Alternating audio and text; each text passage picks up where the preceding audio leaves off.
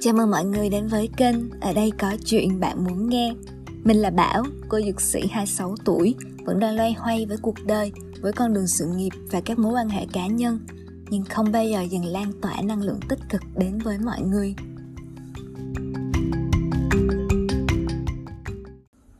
Cái đây mấy ngày mình có đọc trên mạng một câu nói đùa mà mình cảm thấy khá là nhức nhối. Nó buồn cười thật nhưng mà nó rất là nhột luôn. Đó là câu phụ nữ tới 30 tuổi mà chưa lấy chồng thì sẽ biến thành phù thủy. Nhưng đây thì, mọi người ơi, chỉ còn hơn một tháng nữa thôi là tới tết rồi. Mọi người đã chuẩn bị cho câu hỏi, bây giờ lấy chồng, lấy vợ từ họ hàng hàng xóm chưa? Mình cá là khi mà bạn đã đạt được một cái độ tuổi mà trong mắt mọi người là bạn đã lớn ấy, thì bạn sẽ thường xuyên nghe phải câu hỏi này luôn.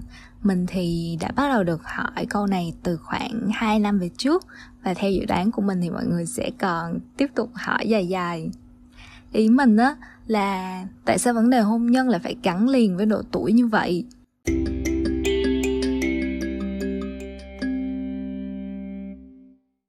Nếu có ai đó hỏi mình những cái yếu tố nào mà quyết định đến cái sự cam kết đi tới hôn nhân, thì mình sẽ trả lời là có ba yếu tố sau.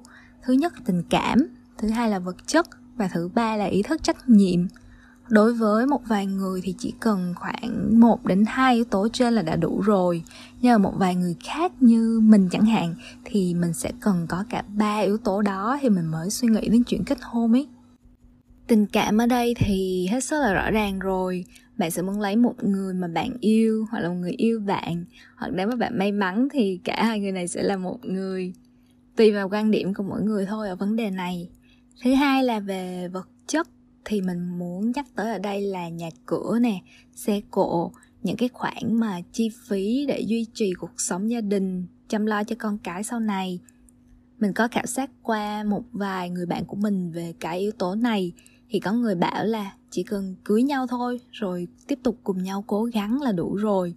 Nhưng có người thì muốn là phải đảm bảo và ổn định về mặt vật chất trước.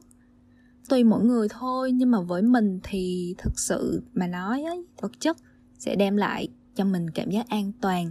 Kiểu như là mình có trong tay cái gì đó hữu hình thì mình sẽ tự tin đưa ra quyết định một cách sáng suốt hơn.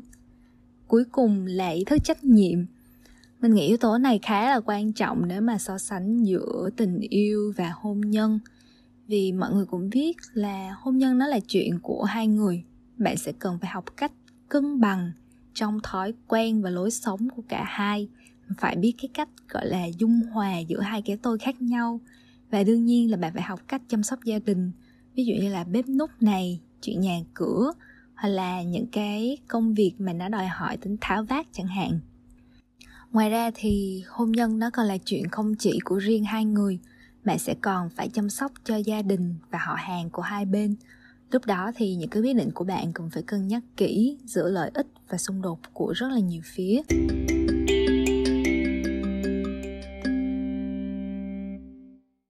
Với mình thì việc hiểu rõ những cái yếu tố trên khá là quan trọng, vì hiện nay thì mình thấy xã hội đang bắt đầu cổ suý cho khái niệm ly hôn thật ra mình cũng là một đứa suy nghĩ khá là thoáng và hiện đại, nhưng mình không nghĩ ly hôn là một chuyện mình nên được ủng hộ một cách bất hợp lý. Đương nhiên, có vài chuyện không thể lường trước được, nhưng mà mình không thể lấy đó là lý do để tụi mình lao đầu vào một cái cam kết mà không suy nghĩ thấu suốt ngay từ ban đầu.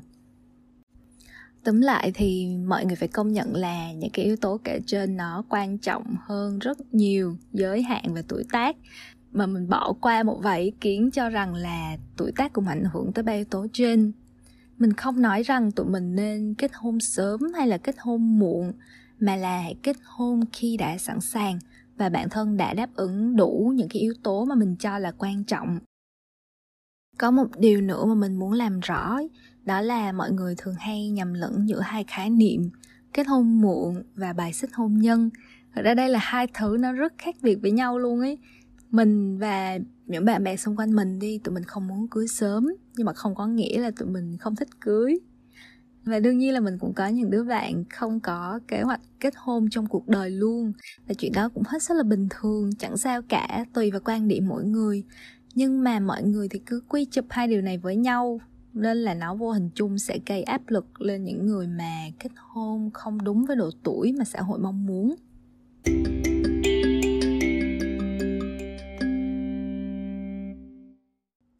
Ở đây thì mình muốn nói thêm về một cái lý do đặc biệt gây khó khăn cho phụ nữ mà dẫn tới là cái việc xã hội mình luôn thúc giục phụ nữ chúng mình là phải kết hôn sớm. Và hoàn toàn là mình đồng ý với cái quan điểm này về mặt khoa học. Đó là những cái khó khăn khi sinh con sau 35 tuổi.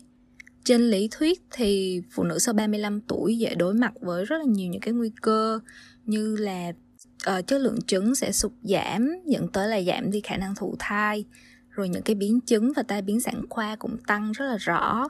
Như là tiền sản giật này, sảy thai, rồi thai lưu, rồi những cái bất thường và dị tật trên thai cũng tăng.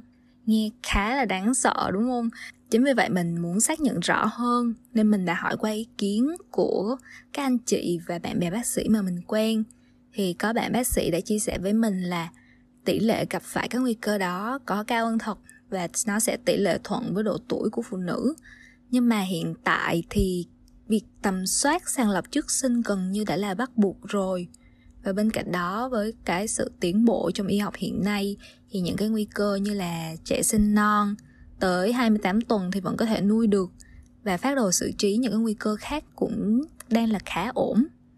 Tuy nhiên, tụi mình cũng cần phải cân nhắc kỹ giữa cái lợi và cái hại của việc sinh con sau 35 à, mặc dù có các kỹ thuật hỗ trợ sinh sản nhưng mà nó chỉ đóng một phần của vai trò thôi.